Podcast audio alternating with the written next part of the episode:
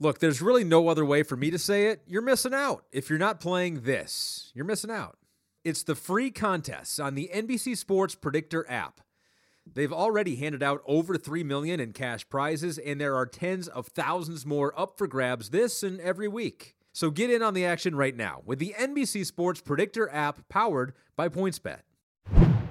For the biggest names in sports talk, watch the NBC Sports Channel every weekday on Peacock, featuring Pro Football Talk, The Dan Patrick Show, The Rich Eisen Show, and more. Streaming live for free on peacocktv.com slash NBC Sports. Hello, I'm Peter King. Welcome to the MMQB podcast with Peter King, where I take you inside the minds of the biggest influencers in the NFL. This week, the first triple header of the year. We're going to start with Chris Simms, the analyst for Bleacher Report and CBS, then go up to Buffalo for Richie Incognito, and then with the New York Giants and their linebacker, Jonathan Casillas. I asked Chris Simms, a former New England Patriots employee, why Bill Belichick is so good. I think the biggest thing is everything is about supplying information to Bill so he can make the decisions. And Bill has the front office and the coaching staff all on the same page. That's the biggest difference. And there's never a day off with Bill Belichick. I asked Richie Incognito about his old team, the Miami Dolphins, and what they're going to have to do to stop Pittsburgh. You know, this is a, a classic Pittsburgh deal. They're going into the playoffs, they're rolling, they have the pedigree. It's going to be a cold day in Pittsburgh and they're going to try and establish the run. And the, the, key to this game is for Miami to get that stopped. And I asked Jonathan Casillas what he learned from a linebacking predecessor of his with the New York Giants, Lawrence Taylor. He basically said, when you're playing against somebody, make them remember you. You know, inflict your will to the point where they remember you. Those conversations and more coming up next back on the MMQB podcast with Peter King. Uh, pleasure to be joined today by Phil Simms' son. that was a good one. I like it. you know, so in the 80s, when I used to work for Newsday, I covered the New York Giants. Right. And uh, I have a lot of fun memories of covering Phil Simms, but probably my favorite memory is before the NFC Championship game in 1986. It would have been January 87, yes. before they played Washington. Right. Everybody in your house in Franklin Lakes, New Jersey was sick. And so we were in the locker room. It was a Friday afternoon. He goes, "Hey, what are you doing?" He go, I said, "Not much." And he goes, "Hey, everybody in my house is sick, so I don't think I'm going home. You want to go have dinner?" Yeah. So we went to eat at Il Villaggio on ah. Route 17. Yes. And Phil walked in and Phil said to the maitre d', he said, "Hey, do you want to go to the game?" He goes, "Oh yeah, I'd love to go to the game. I'm off on Sunday." And so Phil takes two tickets out of his pocket, hands them to the maitre d', and the guy is speechless. I mean, in those days, the Giants were big. They were big, and then of course that was a big year. That was a huge year. That's hilarious. And I didn't so- go to the game because I was sick. You I, didn't I- go to I- that I game? did not go to that game. I went to every game that year, but that game I missed because I was just recovering. It was a cold, windy day. It was really a cold day, yeah. right, my mom kept me home. Yeah. Well, anyway, that's a fun memory of yesteryear. Let's move to this year. All right. So, Chris, as we're sitting here, I should tell everybody that Chris is a multimedia person right now. You do a great podcast for Bleacher Report. Thank you. And you also do games for CBS. We're recording this on a Monday Right. in New York City. And so yesterday on Sunday, week 17 of the NFL season, I was home watching Red Zone channel and here comes the Baltimore Cincinnati game and all of a sudden I said, "Who is that?" and I just said, "Wow, I want I hope Chris is going to take a flight tonight to get back home. I got you, uh, man. because we got to do this this morning." but anyway, so Chris, you are making a good way for you in this media world, and I really appreciate you joining me to preview the playoffs. Thanks, man. I appreciate you having me. You're, you know, if you haven't heard, you're kind of a big deal around here. So I, it's, I yeah, I'm, you know, I'm so big. You're yeah. the man. Yeah, thank you. but thanks for having me. Anyway, uh, so you know, I wanted to start with you before we actually preview the playoffs and who you like and who you don't. I want to ask you about two other things first. The first is the MVP award. Sure. All right, so I get a vote in this, and I'm actually quite confused this year. It's a tough one. It's a real tough one this year. And so I have gone back and forth and forth and back over this. And uh, I think, I think I'm coming down to Matt Ryan or David Carr. Right. Just because I think the word valuable in this really has to be weighed. I agree. And so I wonder if you were to do your top X number right now, who would A, if you know who'd get your vote, and B, who would be the prime contenders? Yes. Okay. Well, uh, listen, I think Derek Carr was certainly at the top of the list or in that conversation for my top two or three guys. You know, of course, a little bad performance hurt his hurt his finger, uh, and then of course the injury. In, in my eyes, I'm I'm kind of taking him out of it because of that. Even though he has an MVP caliber type of year, uh, to me, I, I really look at it as a two person race. You think it was a big negative his game against Kansas City on yeah, Thursday just night? it was a, definitely a big negative. I Right. mean, he went through a little area there. You know, even the San Diego Charger game uh, the Yeah. following week where he wasn't quite as sharp as we had Yeah. seen. then he came out in that Colts game and looked really good. So don't get me wrong, he's Yeah. played at an MVP type level. Right. But I just think Matt Ryan and Aaron Rodgers are the two for me this year. It's one of those two, and you can make an unbelievable case for both of them. I mean, what the Atlanta Falcons have done all year offensively, 540 points, one of the top scoring offenses in all of football, with not a great defense, knowing basically you have to go You out and score people. Right. That there's something to that. That puts pressure on a quarterback. So I give him a lot of credit. And then the Aaron Rodgers thing. You know, he epitomizes MVP to me, like you were saying, just because Aaron Rodgers, I think if you start the year, you look at it. I mean, he went five or six games without a running back. Without a running back on the field, he was leading his team in rushing. And I just go, wow. You basically, they play a game where they say, hey, Aaron, we're going to put you in the shotgun, and we don't have a ton of talent at receiver, but we're going to make you just wheel and deal and make nine people miss and dodge and flip and cartwheel every play and then you're going to Yeah. throw 30 30 yard missiles down the field. That's all we're asking you to do here to win. If you can do that we'll be okay. And that's what he does. So that's why i'm amazed by aaron rodgers. I know you're going to say the early season struggles but i also look at it like this. We talked about the running back issues. They had a very tough schedule early in the year. Was he 100% the aaron rodgers we had seen no, you know, in years past, no, he probably doesn't playing as a high level, but Jordy Nelson wasn't healthy. Davante Adams still wasn't a legit threat. They had no Jared Cook, and we talked about the running game, and it was all on his shoulders. I, Aaron Rodgers, to me, uh, there's nobody. That offense stinks. I would say that the Giants, the Seahawks, the Packers have the three worst offenses in football, but it's all on Aaron every game, just like you saw last night in the the game against Detroit. I mean, it's it's Aaron just back there making things happen. He's. I'll just say this to end my conversation because I know all I'm talking a lot on No, your own podcast. But Aaron Rodgers is the best quarterback I've ever seen in my life. I would say Aaron Rodgers is the best quarterback ever. That's how highly I, I was think of him. amazed to hear your dad say about three weeks ago Aaron Rodgers is the best thrower of the football in NFL history. Yes. That's an amazing statement, especially because Phil Simms studies everybody. That's what we do. I mean, so you yeah, can call so us you, you, can call us idiots, and that's Yeah. fine. I understand that. But there's one thing you know. I mean, we work with high school quarterbacks, college quarterbacks, NFL quarterbacks. I'm not going to drop names. I mean, that's what we've. I grew up doing this. So Aaron Rodgers is the most physically gifted quarterback I have ever seen. He is maybe the best running quarterback in football right now.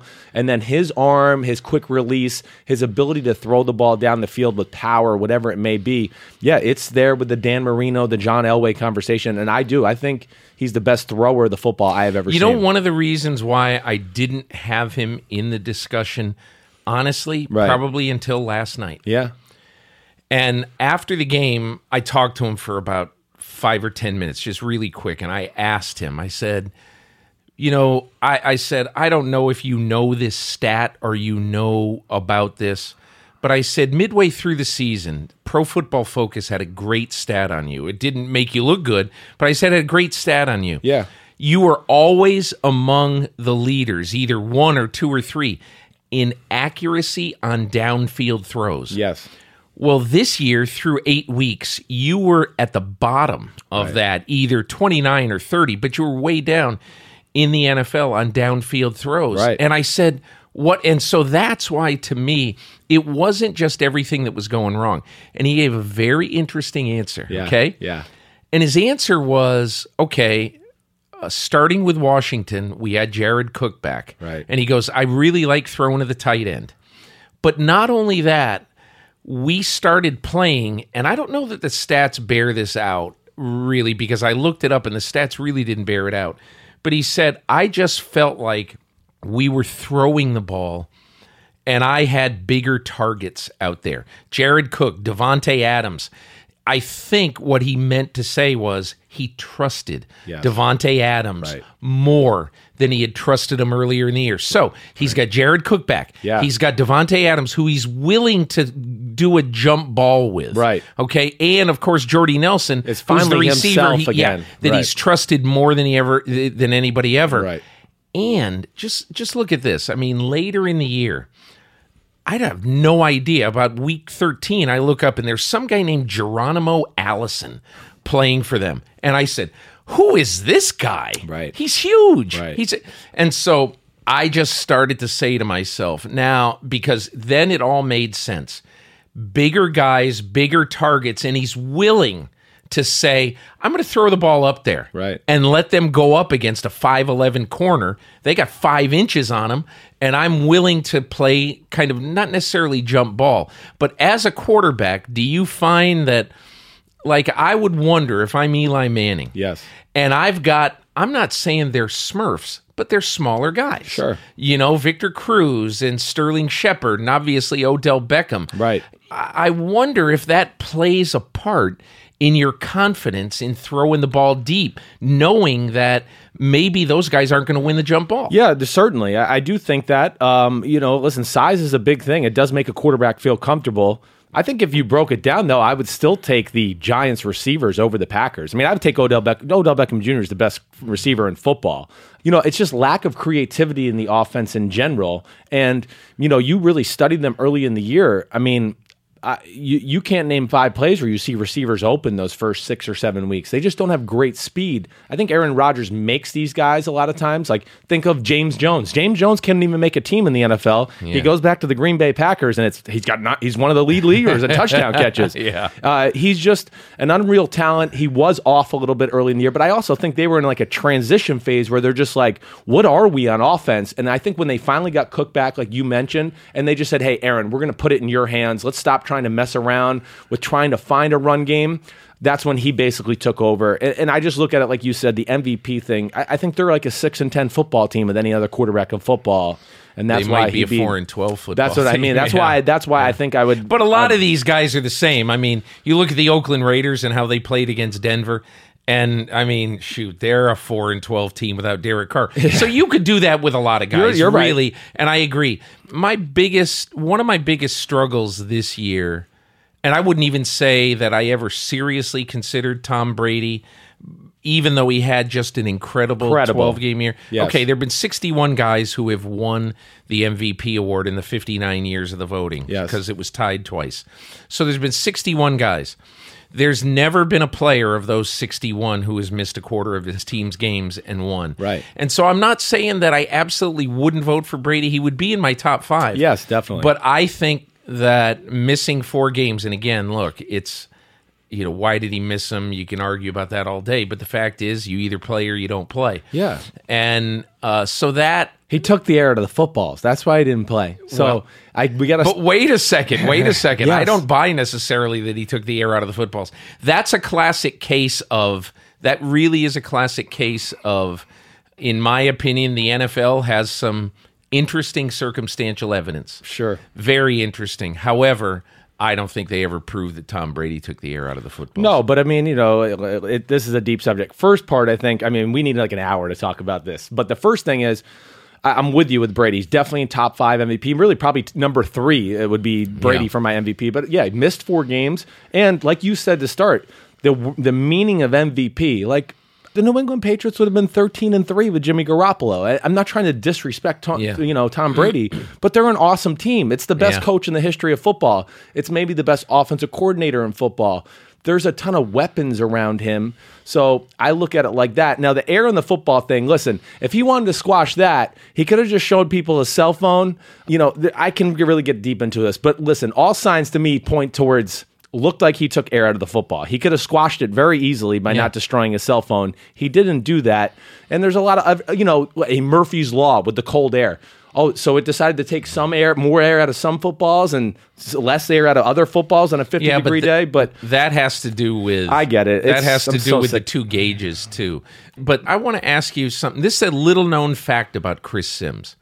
When you got out of football, you actually spent a year or how much time with the Patriots? about 18 months. You spent 18 months Yeah. with the Patriots. What exactly did you do? I was the bitch boy. That's what I did. I Yeah. really was. I was the offensive quality control coach. So I basically broke down all the games and did all the scouting of the team we were going to play a week ahead of schedule, right? Who was the coordinator at the time? Josh McDaniels. Okay. So I was doing all the dirty work, sitting there breaking down the film, supplying the coaches with information early in the week so they could get started to start their game plan. And then I was in charge of uh, Northeast scouting a little bit, making tapes. I had other duties within the scouting part of the organization as well. Unbelievable thing. See, people think I don't like New England because I just I don't say Tom Brady's the best quarterback right now at 39.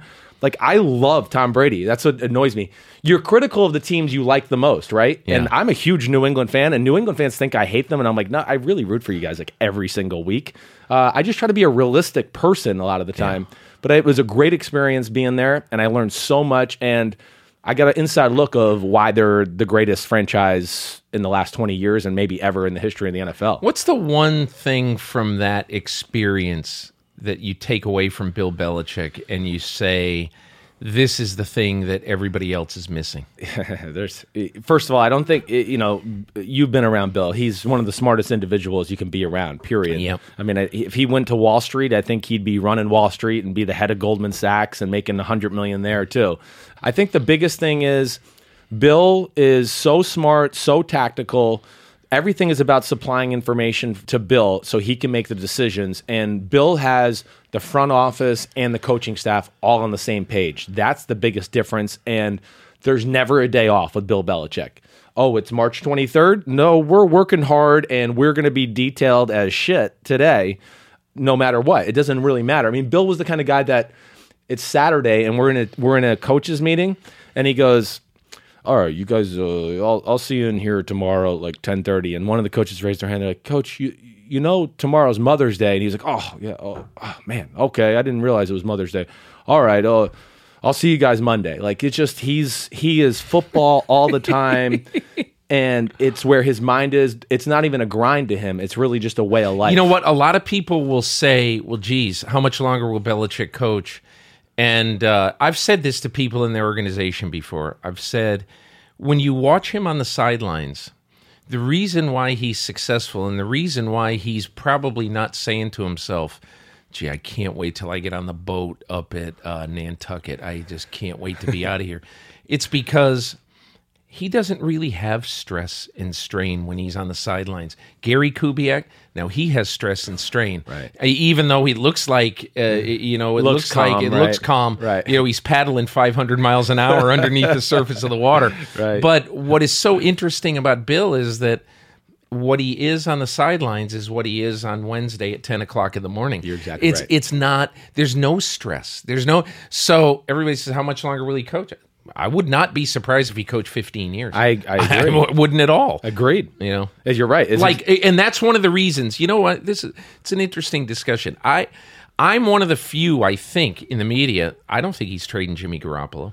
I, I, I would doubt it either. Why would you? you Why know- would you trade a guy who you know is going to succeed Tom Brady and who can play for 10 years? Right. You've drafted seven quarterbacks since Brady, and you've only trusted one. And again, I'm putting words and thoughts in his mind. I don't know what he's thinking. I'm just watching all these guys play. Yeah. Ryan Mallett, he couldn't do it. Rohan Davey, Right. all these other guys. Right. But now you get Garoppolo. Look at him in the first game of this season. He Yeah. was a top 10 NFL quarterback Right. that day Right. against the Arizona Cardinals. A tough defense, a changing defense. Yes. And second he, he game solved he gets everything. and he had yeah. 232 and three touchdowns in the first half. Yeah, that's Yeah, why he's I- killing Miami, Right, exactly. against Ndamukong Suh and Right. Cameron Wake and all these guys. Right. But anyway, my whole point is about Belichick that you know overall, I just think that it isn't necessarily that he does one thing better than everybody else or anything. It's just he's got the whole package. And you just said something really, really interesting. So last night, I spoke with Jed York. Hmm. Okay. And we talked about how in the world do you go two years in a row giving two guys just one year? Right. I mean, the 49ers are the only team in the last 30 years to fire two coaches after one year. Wow. Consecutive coaches. That's pretty- That has not happened since the Minnesota Vikings did it. And even that's a weird one in the early 80s because they fired uh, Les Steckel. Then uh, Bud Grant only stayed one year. He didn't want to keep doing it. So it wasn't like they fired him. So you really got to go back to the 70s, right before Bill Walsh, when the 49ers did it two years in a row again, you know, uh, two generations ago. But what I find really interesting is that Jed York, one of the first things he said to me was, you know, there was just a disconnect in our organization, you know, between, and these are my words, not his, but it was clearly between the coaching side and the scouting side. How many times do you hear that? You hear that with half the organizations in football. It's like a you don't have war. an agree- yeah, you don't have an agreement between those two sides. Right. Why do you think that is so important, especially in New England? Yeah, well, I think you know you look at the successful teams, right? The teams that we go are always in the conversation, right? The Steelers, the Ravens, all the you know the Seattle Seahawks. They they all have that in common, right?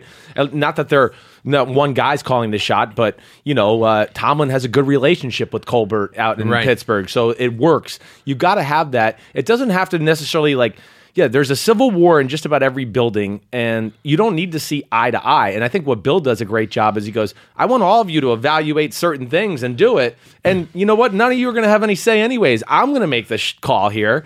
And it works, of course, because he's so brilliant. But I just think it's Bill's success and then his attention to detail to tell the scouting department and Nick Caserio exactly how he wants things broken down for free agent players. You know, the the guys coming out in the NFL draft, how he grades them, and then ties it all together, makes coaches watch and double check film and scouting players as well. So it's just an organization that uh, is unlike any other. There's no stone unturned, as they say. And uh, yeah, I'm with you. I mean, he's not going to stop until he goes senile. I mean, that's the really only thing I could see stopping him because he's no wife.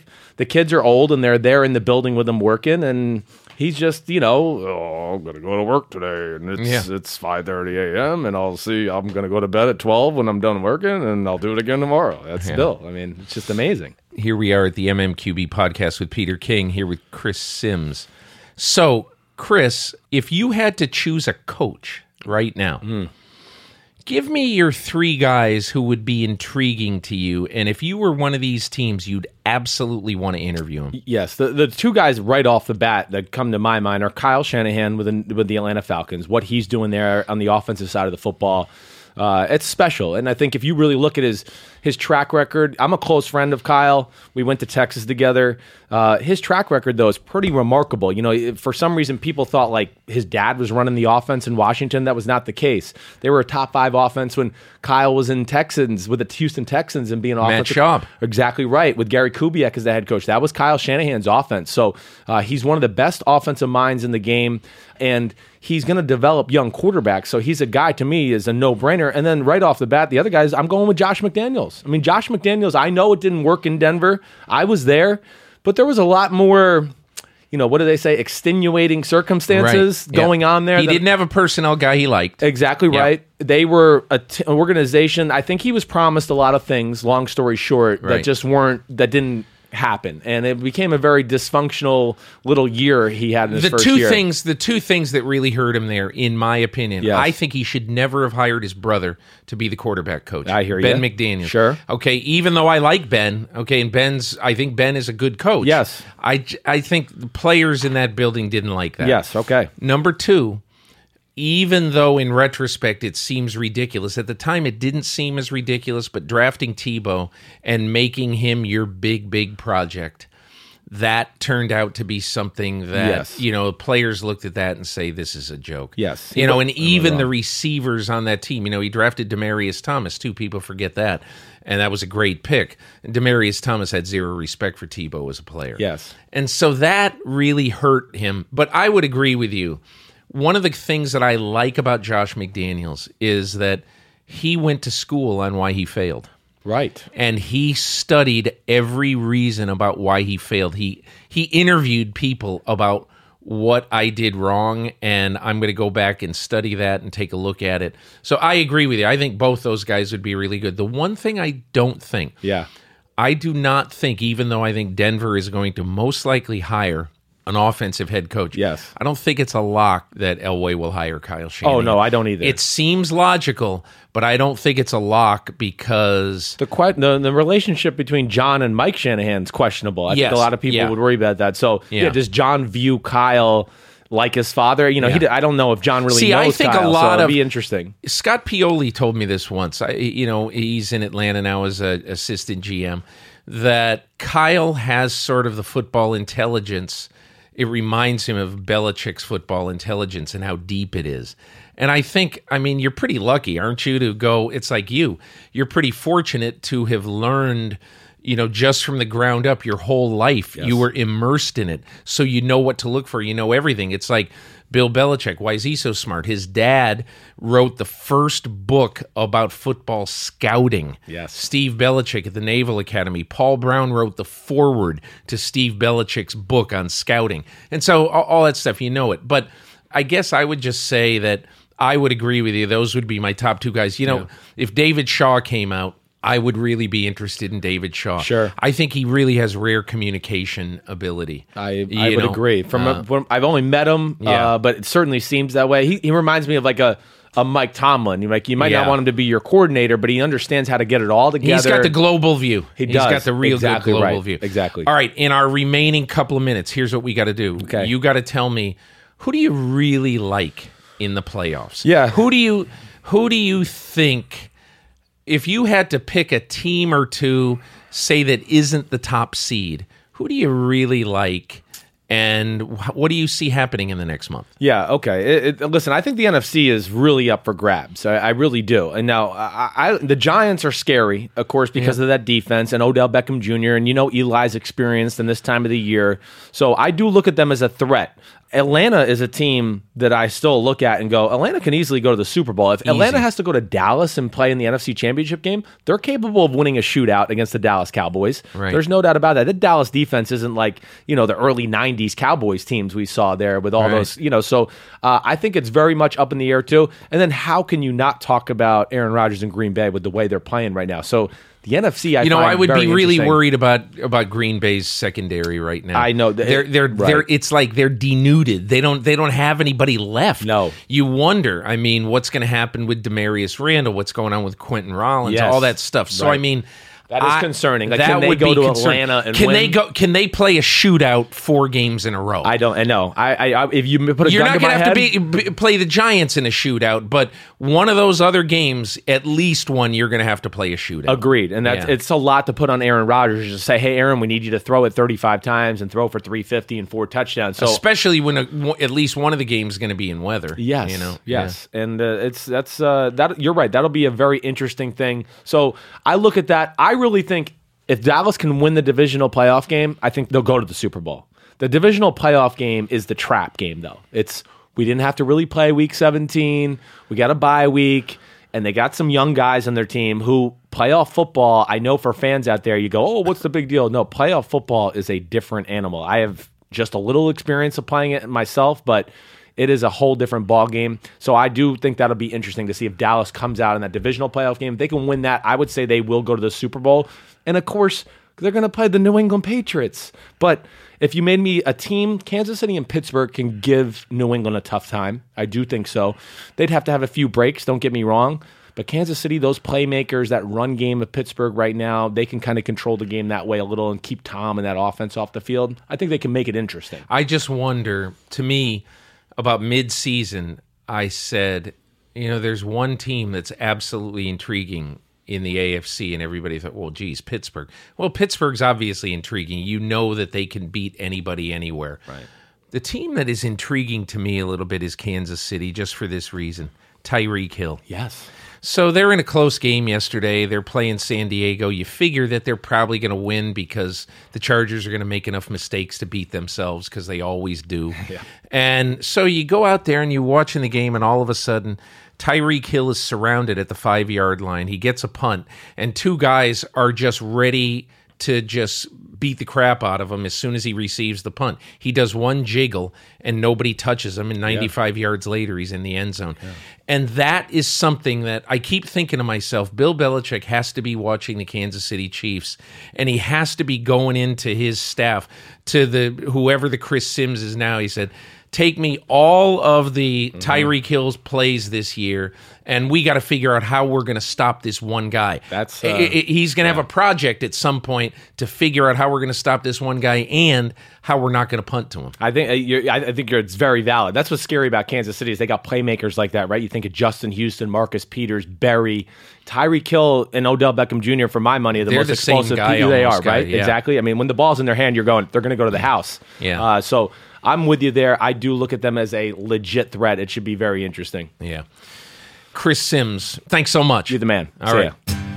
You're listening to the MMQB podcast.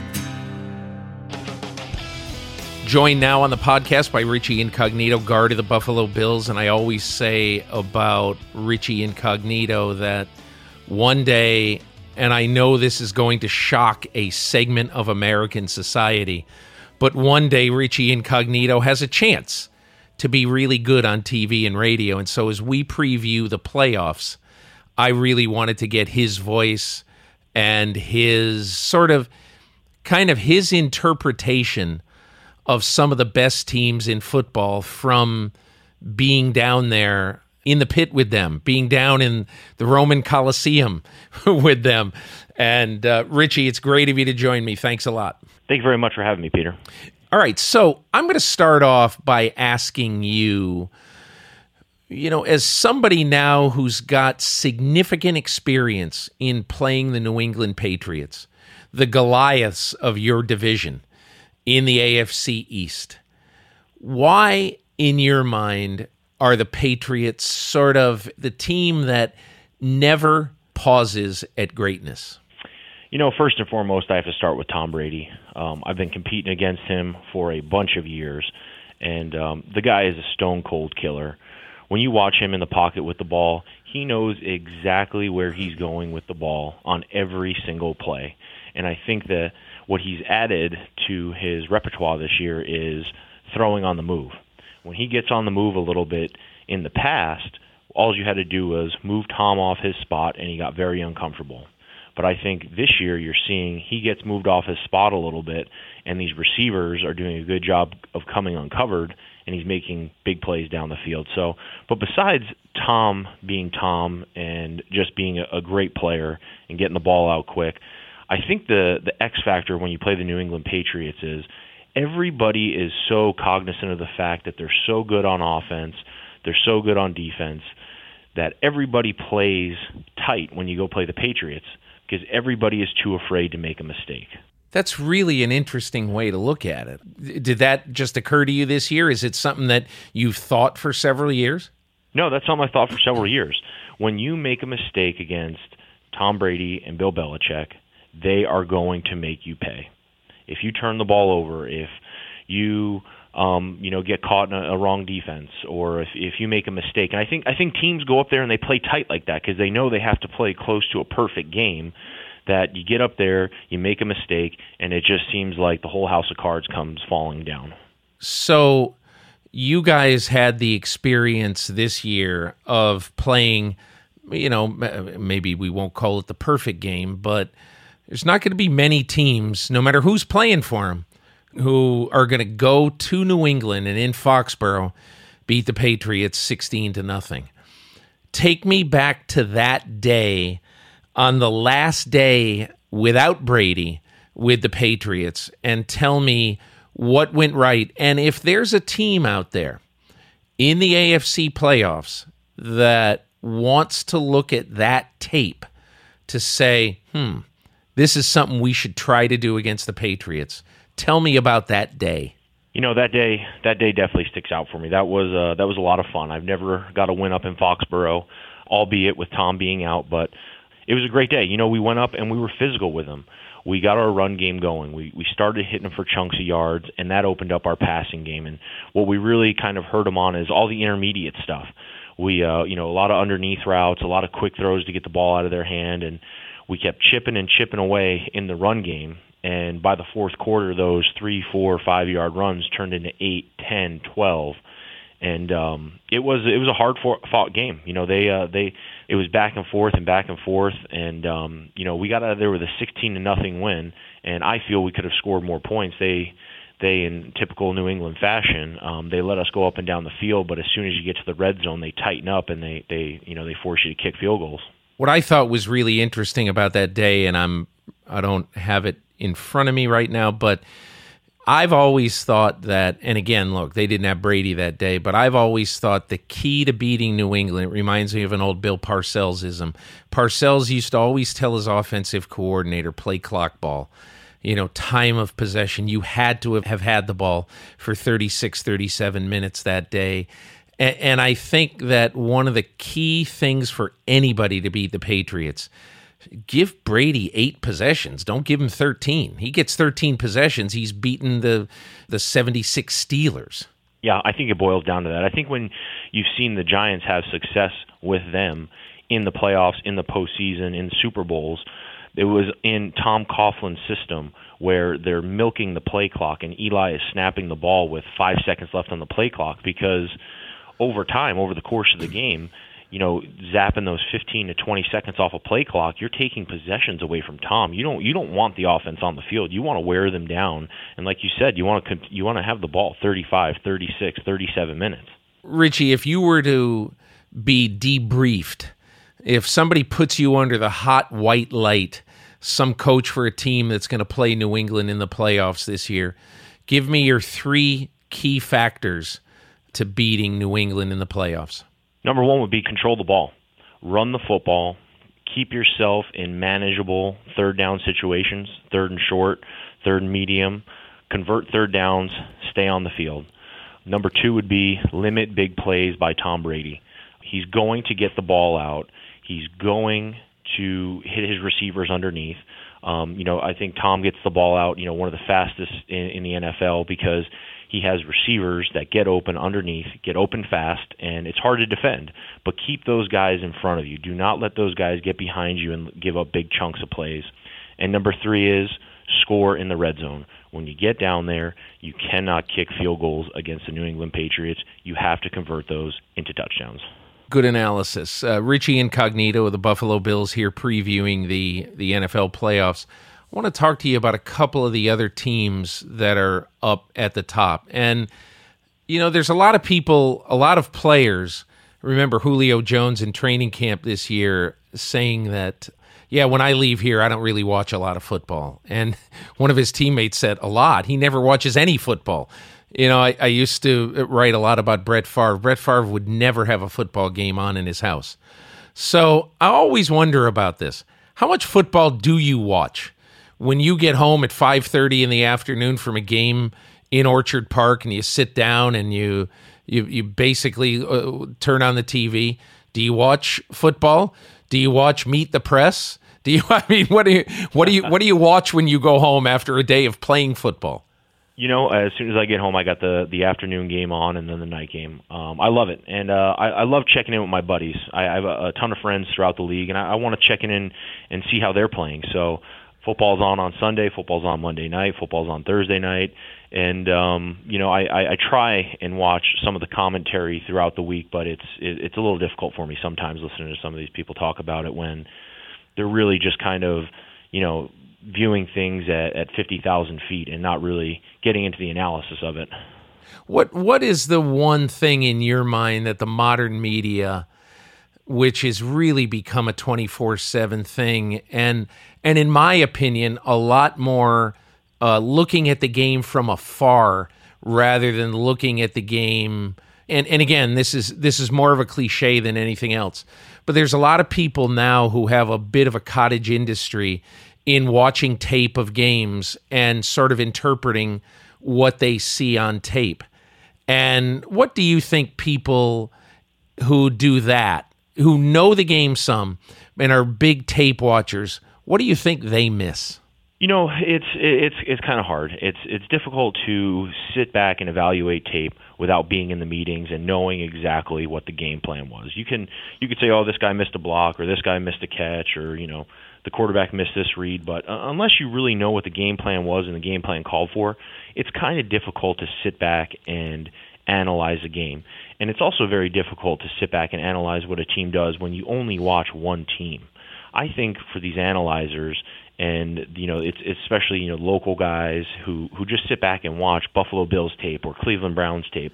I think they need to take a look throughout the league and watch tape on everybody and, and, and notice trends and, and stuff like that. It's there, there's a lot that goes into this and there's no two teams are alike. And I think you know the analysis and all these stats that come out they're great but you have to take them with a grain of salt because being in the meeting room and knowing exactly what's going down on a play and then watching the tape on your own kind of at a third party role it's it's very difficult. Over the years you've been kind of a at times and i don't know the numbers this year you've been kind of a darling of pro football focus which i, I think pro football focus I, I give them a lot of credit i really do because they try and they look at every play of every game on every player so, as you've watched them come into the landscape, what have you thought of the work they've done? Well, like you said, they've they've had me graded very high, so I think they do an excellent job of football focus. but you know, it like I said, it's it's difficult to know, especially for an offensive line. It's difficult to know what we're doing and if we missed a block or if the running back missed a read or if something went on, uh, unless you have the knowledge of what I was actually supposed to do on that play. And Pro Football Focus does a great job. They they they evaluate every game. They look at everything over the entire season. But without knowing that knowledge, without knowing game plan details, it's it's very hard to kind of grade somebody, in, in my opinion. In your mind, when you look at it right now, of the teams in the playoff field this year, which offensive lines, if you were going to sit down and watch tape and try to learn something, what are the offensive lines in the playoffs this year that you really like? I like Oakland's offensive line. They have a bunch of big, stout run blockers, and they get after people in pass protection. Um, that's actually what I was going to get into. You know, covering the Oakland and Houston game. You know, key to victory for them is to to wear down that Houston defensive front with their big maulers up front, and really take control of the game with the run game. You know, they're number six in the league in rushing, and uh, with the quarterback um, you know, you don't know if McGloin's going to be able to go on a short week, um, or if they're going to have the rookie Connor Cook in there. Um, so the one thing they can hang their hat on is is obviously running the football. And another offensive line I like is Pittsburgh. I think with uh, Le'Veon Bell back there, um, they really have something special going on. And what you see in Pittsburgh's offensive line is different from what everybody is doing in the NFL. Pittsburgh isn't a team that's going to roll off the ball and maul you up front. But what they're going to do is they're going to zone you and and get into you and they're going to wait for the defender to pick a side. And as soon as the defender picks a side, that's when Le'Veon is sitting back and waiting and reading. And he's so patient. He sets up their block so well that once a defender picks a side, the offensive lineman finishes in that way, and then Le'Veon cuts and makes you know huge runs. You know the thing about Le'Veon, I want to ask you this question because obviously Pittsburgh is going to have to run the ball well against a good front, which you know better than anybody in Miami. The thing when I watch him play, the reason he's such a unique back in football today, I think there is nobody even remotely like him. You sometimes you say to yourself, "Come on, run." Sometimes he just like he waits and he waits.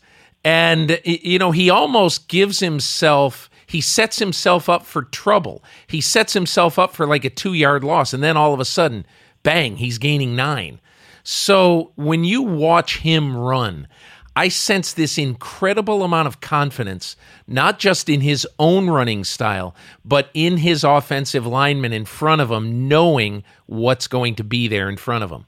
No doubt. I think, like you, you hit the nail on the head. There's a rare combination of Le'Veon's running skills and what their offensive line is trying to do they're not trying to blow people off the ball. They're trying to shadow people and, and get in the way until Le'Veon makes a cut. And he is so patient. 99% of the backs in the league right now, if they were that patient and hung out behind the line of scrimmage that long, they would be tackled for loss. But Le'Veon trusts his guys up front. He trusts them to finish blocks, and he trusts that they know, you know, which way he's he's intending to go, and he just waits and waits and waits and waits for somebody on the backside to get a cutoff block and create a little crease. And like you said, here comes the nine, ten yard runs. I mean, he's having an incredible season. 261 rushes, uh, 1,268 yards on the ground, 4.9 uh, carry, seven touchdowns. And what makes him so special is coming out of the backfield.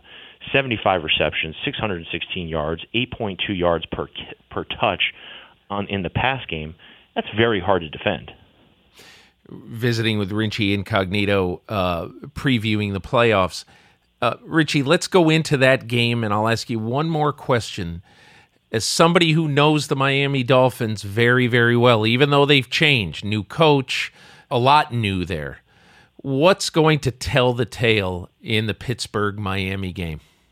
I think it's going to be Miami stopping the run, and I think it's going to be Pittsburgh ultimately having success running the football. Um, right now, Miami's sitting there; they're 30th in the league against the run.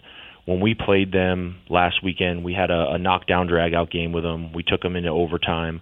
Um, I think they've had trouble stopping the run and it, it's twofold. They're they're having an issue stopping the run because they've had so many key injuries. Reshad Jones, the linebackers are banged up, and also they're they're giving up big chunks of yards in the passing game. So what you're seeing is before they were able to come down put eight man in the box and really play coverage on the back end because they were so talented. Now they they're nicked and bumped a little bit in the back end, so now they have to drop back and play coverage, and it's opening up big lanes in the run game. I think this all boils down to you know this is a, a classic uh, Pittsburgh deal. They're going into the playoffs. They're rolling.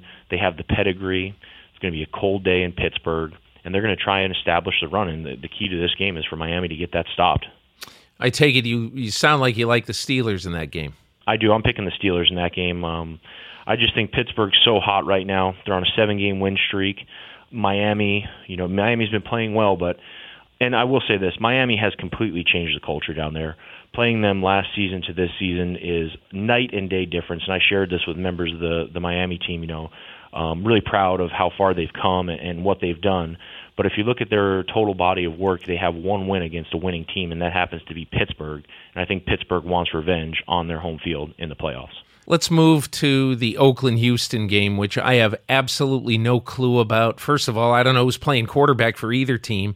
And second of all, I'm not sure it matters. you know, I mean, none of the quarterbacks, you know, have any proven track record of playing well, particularly of, of playing at all in the playoffs. But what's important there? You know, the important thing I think is for Houston to play defense. They're playing really well on the defensive side of the ball, even though their offense has been inconsistent. They're number 12 in yards per game. Uh, in the rush game, they're not giving up a lot of yards, which I think is a key for Oakland. I think if you're going to have your second or third quarterback in there, you want to control the game with your offensive line. You want to run the ball, and you want to run the ball effectively. I think Houston has the advantage in the quarterback because there's some familiarity with Brock Osweiler or Savage they both have taken snaps in a game and have thrown balls to these receivers. You have a situation in Oakland where your third string quarterback is coming in and Connor Cook, he's been taking practice squad reps the entire year. Yes, he's been in the quarterback meetings and he's been game planning, but he has no rhythm and timing with any of these wide receivers. So that's one thing to look at. I think Houston in this game where it's a uh, it's really kind of a, a crapshoot on who's going to play quarterback. I think Houston has the leg up in the quarterback competition. Visiting with Richie Incognito, we're going to move over to the NFC playoffs. Now, Richie, the Buffalo Bills went to Seattle and played one of the best games against Seattle that anybody played all year. You had well over 400 yards. I think you had 160 uh, something yards rushing. Uh, you really played well against a team that has been the best defense in football over the last four years.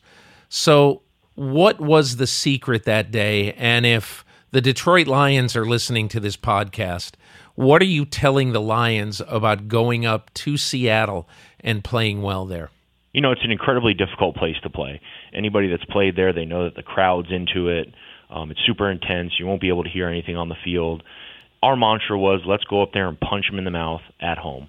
And we went in there with our heavy run game package, you know, run downhill at them, bring in the extra offensive line, run power, run trap, get after them up front, and really kind of take it to them. Um, they've had some key injuries.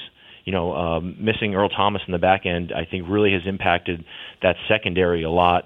You know, but Seattle is an incredibly tough place to play. Um, it's uh, it's it's a tall order, especially in the playoffs. They've been there before. They they know the the flow of the postseason. They have that mentality that let's just get to the postseason and see where we're at. And um, I think a key to the game is you know can Seattle run the football? Can they can the offensive line muster a performance and, and run a run the football to control the clock and ultimately buy some time for Russell Wilson in the pass game? I'll tell you what's going to be tough for Detroit. They haven't been able to run the ball the whole year. They won't have Theo Riddick. Uh, they're running with a South Dakota State Jack Rabbit, Zach Zenner.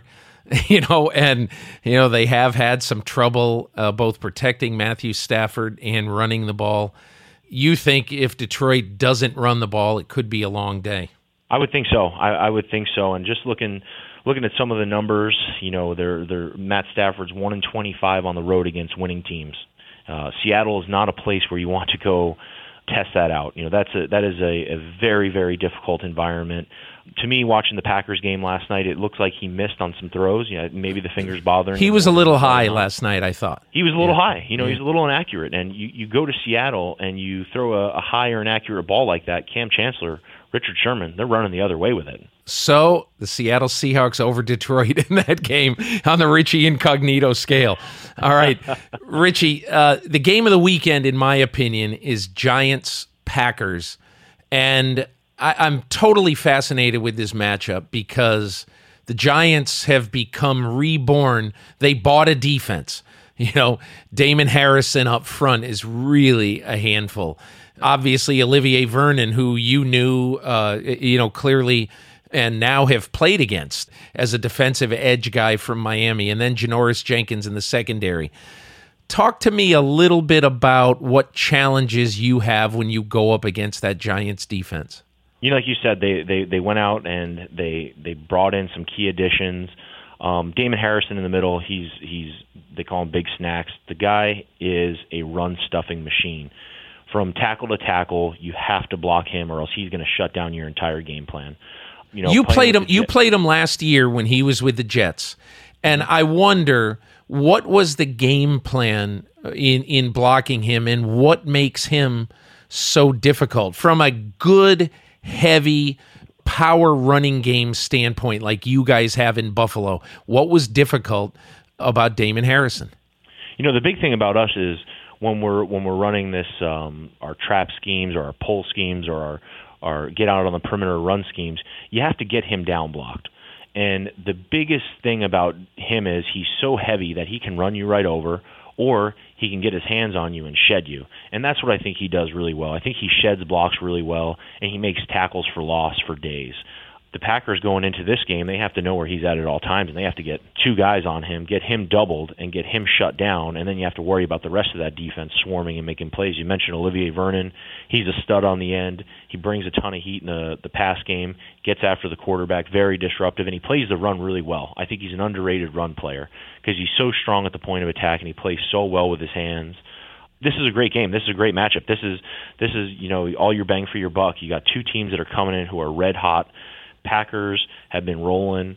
Uh, Giants, you know, they they found their groove after a four-game losing streak, and now they're hot too. Um, they got the number one scoring defense in the league since Week Seven, so this is a great matchup. Uh, uh, Aaron Rodgers, uh, you know, kind of found new life up there after having a poor start to the season. Well, in in Aaron Rodgers terms, but I think uh, you know it's uh, this is it. This is the big ticket matchup of the weekend. You know, these are two extremely hot teams who are deserving of going into the second round of the playoffs. Richie, in this game right here, do you when you see it's almost like the unstoppable force meets the immovable object. I mean, Aaron Rodgers last seven games, eighteen touchdowns, no picks. Giants shut down, uh, you know, three really good offenses late in the season. So, what tells the tale in this game? You know, I think it's going to come down to turnovers. I think that it's strength for strength. The Green Bay Packers are very good at moving the ball and putting up points. The Giants are very good at stopping teams and putting up points on defense.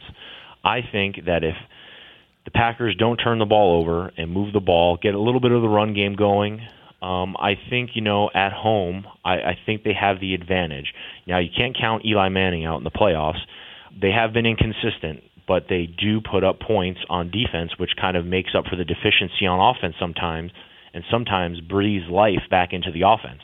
Richie Incognito, you've helped me break down the first weekend of the playoffs. I really, really appreciate it. And uh, I'll be connecting with you down the road for a little more analysis. Thanks so much. Excellent. Thanks for having me, Peter. It's the MMQB podcast. Joined now on the podcast by Jonathan Casillas of the incredibly defensively impressive New York Giants. And so, Jonathan, you know, following your story and following your defense's story this year, I can't help but hearken back to some of the defenses that the Giants had when they won the Super Bowl in 2007 and 2011. And yes, it's a different pedigree. There are different names and everything. But I, I, I wonder, being around that team, being around that organization, and being one of the defensive leaders, are you reminded of those two defenses that really played huge roles in winning Super Bowls? Well, you know, and not to take anything away from the 2007 and 2011 Giants, but I'm thinking a little further beyond that too. You know, the the 90 and an 86 championship too with, you know, Lawrence Taylor and Harry Carson, Banks and all those guys. You know, it's uh I was young then, as in I wasn't born in '86, and I was I was two three years old then. But you know that history is is is uh, documented very well in uh, in the Giant organization, and you know we're trying to be remnants of not only to 2017 and the 2011 team, but also throughout the defensive history of Giants and trying to keep that tradition strong, man. It's a very strong tradition. And uh, the guys I named, of course, Strahan in that group, and, you know, I can go on for days listening to the guys that contributed to not only the statistics and the defensive domination over some of these elite teams, you know, the Joe Montana, San Francisco 49ers back in the day, beating them in the NFC Championship game. You know, I mean, it, it goes on, and we're just trying to keep up that tradition, man. And it's all about the defense here in New York. That's what gets gets these rings put in the in, in the cases. So, Jonathan, I wonder, you play a spot that both Carl Banks and Lawrence Taylor played, sort of as as one of the outside linebackers there, and I wonder, in your mind, have you gotten to meet and or talk to those guys? Do they come around very much? What, if anything, have you learned from them? Well, I speak to uh, Carl Banks all the time. He's he's basically part of the team now. You know, he's always around. He does a radio show, and you know, I'm pretty sure he's the one that's responsible for the beautiful white starter jackets that we had. and so I get the chance to speak to him, you know, every now and again. It's more of a just encouraging thing and saying that he likes the way we're, we're rolling. And believe it or not, I actually had a chance to speak with Lawrence Taylor over the phone, and it was one of the most memorable conversations I've ever had. Just, you know, I mean, I always wanted to. I mean, you always hear stories about him, and you see, you know, the thirty for thirty and the E60s and, and the specials that they have on TV. And you know, I played for Belichick, and he coached him when he was here with the Giants. And you know, I always kind of wanted to hear like a personal story or something I can get a little closer to this legend, you know. And I had a chance to actually speak with him on the phone, and you know, short and sweet, he basically said, when you're playing against somebody, make them remember you. Huh. Do something throughout the game, you know, inflict your will to the point where they remember you and they understand the type of person and the type of you know, he used some explicit language in there as well. That's a surprise. you know, the type of, you know, stuff you bring to the table and they have to go see you every time they play you. And that resonated with me and I actually shared that with the team visiting with Jonathan Casillas, linebacker of the New York Giants. So, Jonathan, give me an example this year where you feel you have imposed your will on another player, on another team that sticks out in your mind. Give me a play from your season that you think will make people remember you. Well, um, we played Baltimore earlier in the season, and it was at the point where I think we lost three straight after winning the first two of the year, and uh, they were in our uh, on our goal line. We were on defense, and it was fourth and two, and they happened to run a toss play to my side of the field, and I made a really good play in getting the the fullback who was lead blocking against me and lead blocking, and I did a good job in shedding them and keeping my feet clean. And I hit the running back for like a two yard loss on fourth and two. And ever since then, I feel like we've really taken off. You know, the stadium went crazy. Yeah. Offense went crazy. You know, they had a really good game that game. And, you know, we really stepped up defensively since that point. You know, we rolled off a lot of games since then. So, Jonathan, teams in the NFL today are used to every year it's kind of a new year. And every year your you know, your defense is going to make some major changes. You obviously got to the Giants from New England as a free agent in 2015. So you've been there 15 and 16. So Yeah. when I look at your team this year, I look at Damon Harrison. I look at Olivier Vernon. I look at Janoris Jenkins as huge pieces that have been added. But I want you to look at it from the standpoint of a player who now has to get used to playing with different guys every single year. What is that process like? And particularly with this group this year, how has it managed to go seemingly, anyway, from the outside so smoothly? Well, um, there's always some type of transition period. You know, when you have a whatever. I played for you know several d- defensive coordinators in my career as well, and that's another process in its own. And you know, bringing in new guys, you know, you have to take time for them to to learn the system, learn the scheme, and that's just getting the you know the fundamentals down, the X's and O's down. Then, when you're implementing these schemes and, and you're seeing you know, like for instance, like a player like Snacks. You know, you he's a different player. I've never played with a defensive tackle like him. This is Damon Yeah. Harrison, Snacks. Yeah, Yeah. Snacks. Who Yeah, evidently and likes his snacks. He loves his snacks, and his snacks include offensive linemen, running back, quarterback, and you know, it's it, I mean, he's a great player, but playing linebacker behind him is different than I've ever experienced. And Why? Because he cleans up so much in front of you? because he he can kind of do what he wants to do. You know, when he when an old lineman puts his hand on him, you know, defensive linemen have to play in a gap or two gap, whatever have you. But there's always some type of responsibility they have. He's so good that he can dominate his man and be in his responsibility. And then when the ball comes, he can throw him and basically be in somebody else's, you know, gap. But he's dominated two gaps basically you know, and, and for for a person like me who hasn't seen that ever in the NFL with somebody being such a dominant force, you know, it's kind of not difficult to play off him. But it took a little curve to learn how to play off him, you know, because you can't run to the gap that you know he's in, you know, because he, you know, that that's that's going to be two people in the same gap, and it, you know, it took a little bit of an adjustment period to see what type of player he was going to be. Olivier Vernon, how really good he is on the edge. You know, he's a really good uh, edge setter, and and then Janoris Jenkins. You know, you can do so much when you have a DRC and a Janoris Jenkins on the back end, who can basically shut down any receiver in the NFL.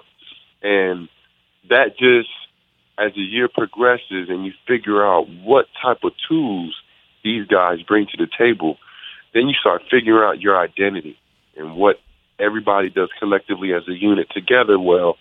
And then I feel like we've done, we've progressed every game and every week. Win or lose, we've gotten better. Finishing up with Jonathan Casillas of the New York Giants. So, Jonathan, one question now about the task in front of you. You're playing Aaron Rodgers this weekend at Lambeau Field. Aaron Rodgers, in his last seven games, has 18 touchdowns and zero interceptions. You guys played them in week five this year.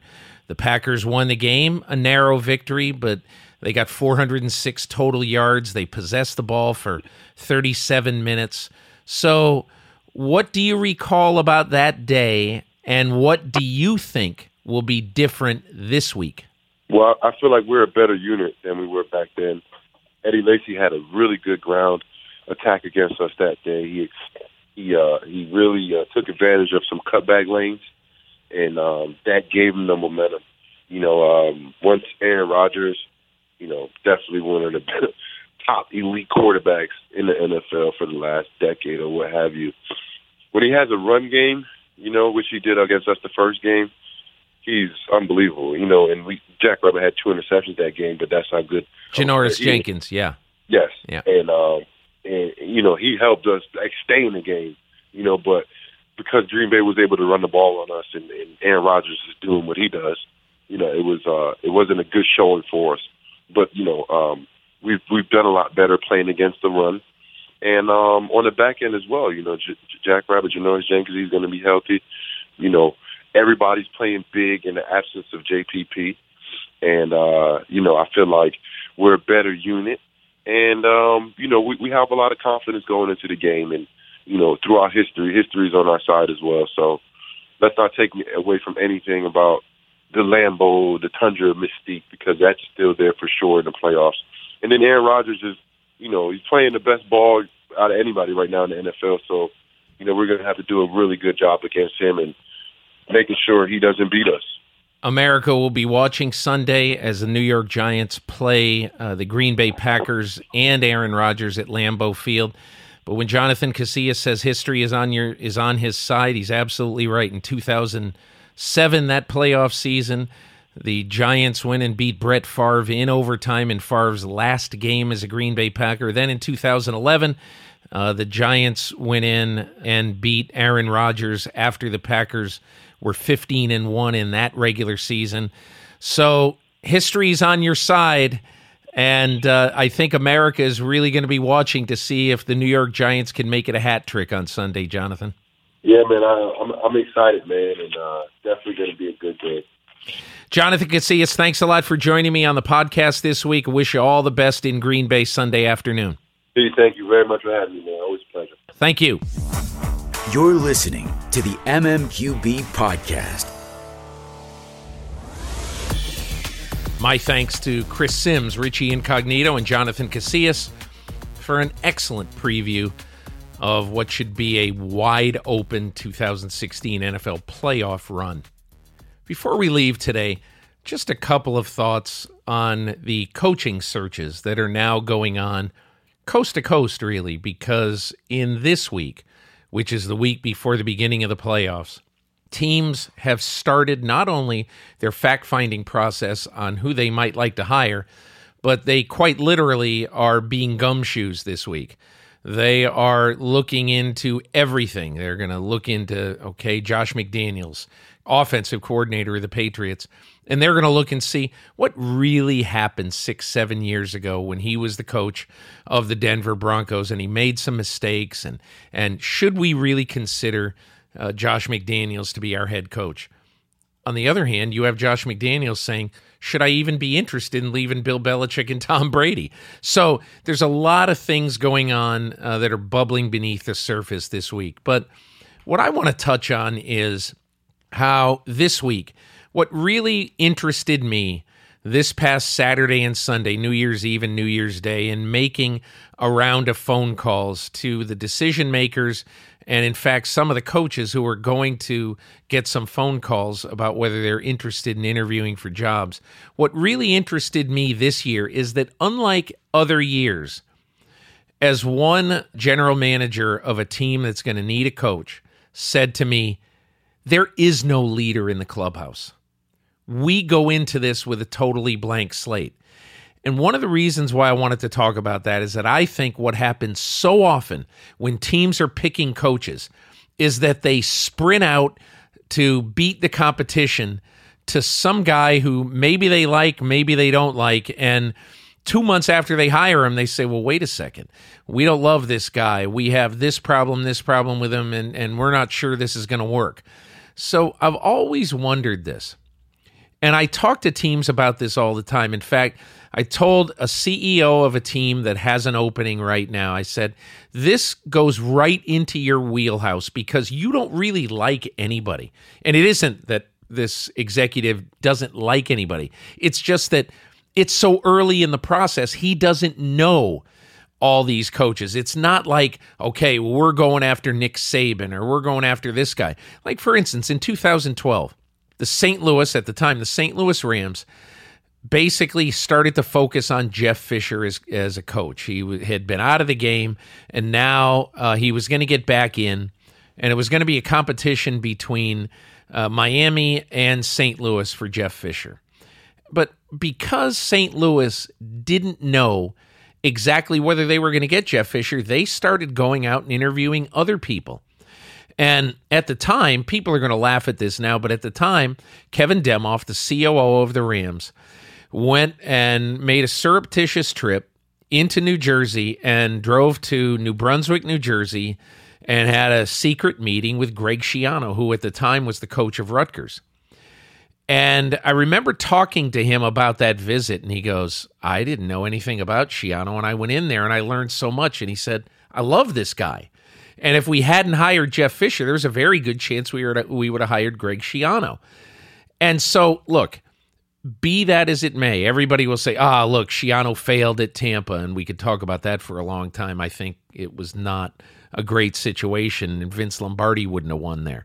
But I think what that told me and what that reinforced to me is teams should spend two or three weeks going and interviewing everybody.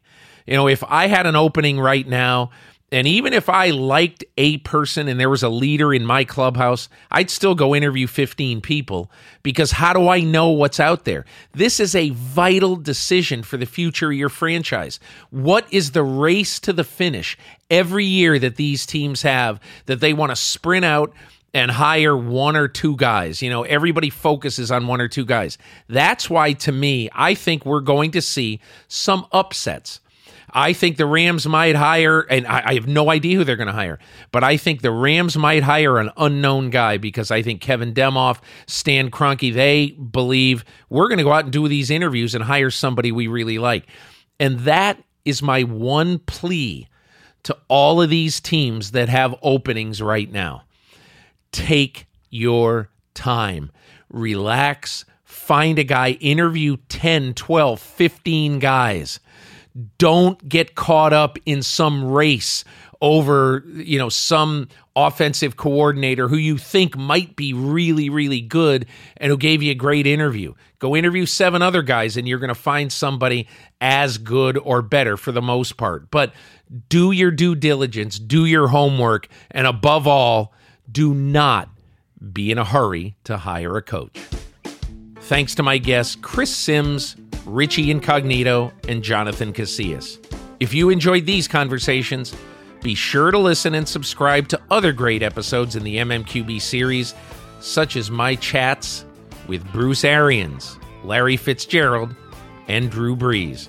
You can find these on the MMQB.com or on iTunes or anywhere you get your podcasts. And don't forget to leave a review while you're there. Also, listen to other podcasts in our series with Albert Breer, Gary Gramling, and Andy Benoit. Thanks to the fine folks at Digital Media for their production work, and I'll see you next week. This has been a digital media production. Find your voice